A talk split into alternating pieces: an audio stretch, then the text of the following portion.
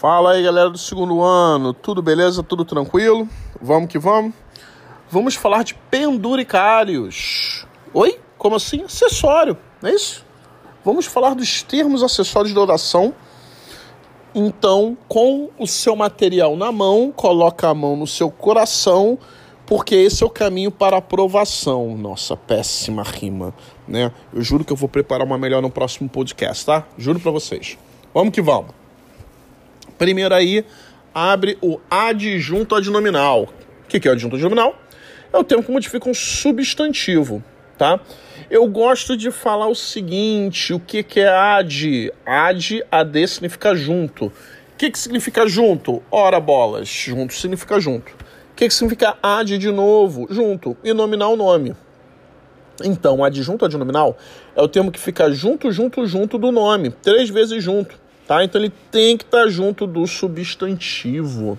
Legal? Então, quais são os termos que podem exercer essa função sintática? Meu amigo, eu sei que você às vezes se enrola nisso. Então vamos falar. Classes gramaticais. Lê comigo aí. Artigo, adjetivo, locução adjetivo, oração adjetiva, pronome adjetivo e numeral adjetivo, tá? Esses termos, todos esses aí, podem exercer além de outras, uma função sintática, qual adjunto adnominal. Legal? Né? Então, função sintática vai depender de como ele se comporta dentro da oração. E classe gramatical eu olho e vejo. Perfeito? Você olha o número 1, um, tu sabe que é numeral, cara. Acabou. Né? Você olha pedra, tu sabe que é um substantivo, irmão. Então isso é classe gramatical. Relembrou-se? Então vamos ver com exemplo, que exemplo, no exemplo a gente sempre entende melhor. Vai passando aí, ó. Vamos para a próxima folha aí. O próximo slide. Então, o exemplo. A tua dúvida de português precisa ser sanada.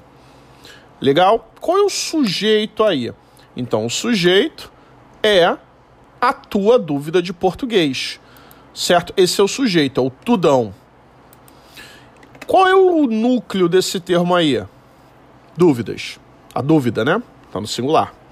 Então, em, ao redor desse substantivo, você tem os adjuntos adnominais, que são, veja lá, o artigo a, o pronome possessivo tua e de português, que é uma locução adjetiva. Legal? Então, esses três termos são os meus adjuntos adnominais em relação ao substantivo dúvida. Legal? Outro exemplo, para você entender melhor: os dois dedicados alunos que estudavam na biblioteca estavam concentrados. Qual é o sujeito disso aí? Adolfo, só pode ser com sujeito? Não, poderia ser com objeto. Mas aqui eu quero fazer com sujeito para você entender melhor neste exemplo, neste caso, legal? Então vamos que vamos. Qual é o sujeito? Os dois dedicados alunos que estudavam na, na biblioteca. Qual é o núcleo? Alunos. Então, alunos, o núcleo substantivo é o termo que vai ser modificado pelos demais termos, que são, quais são os meus adjuntos nominais aí?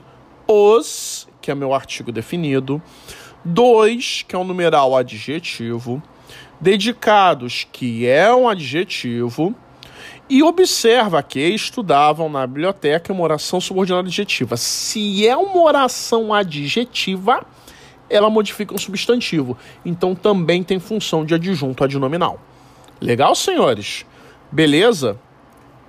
Sendo que, se você for contrastar, comparar o adjunto adnominal com o complemento nominal, isso às vezes dá treta, hein? Isso às vezes dá pano para manga. Então, quando é que você vai ter problema em distinguir? Quando você tiver né, um termo preposicionado, modificando um substantivo abstrato derivado de verbo. Mas como assim? Dá um exemplo, Adolfo. Preparação. Né? Preparação, ele vem do verbo preparar, tá? Então, substantivo abstrato que vem de um verbo. Né? Então, vai passando aí. Compare. Né? A preparação das aulas é cuidadosa. Né? As aulas preparam ou são preparadas? Elas são preparadas.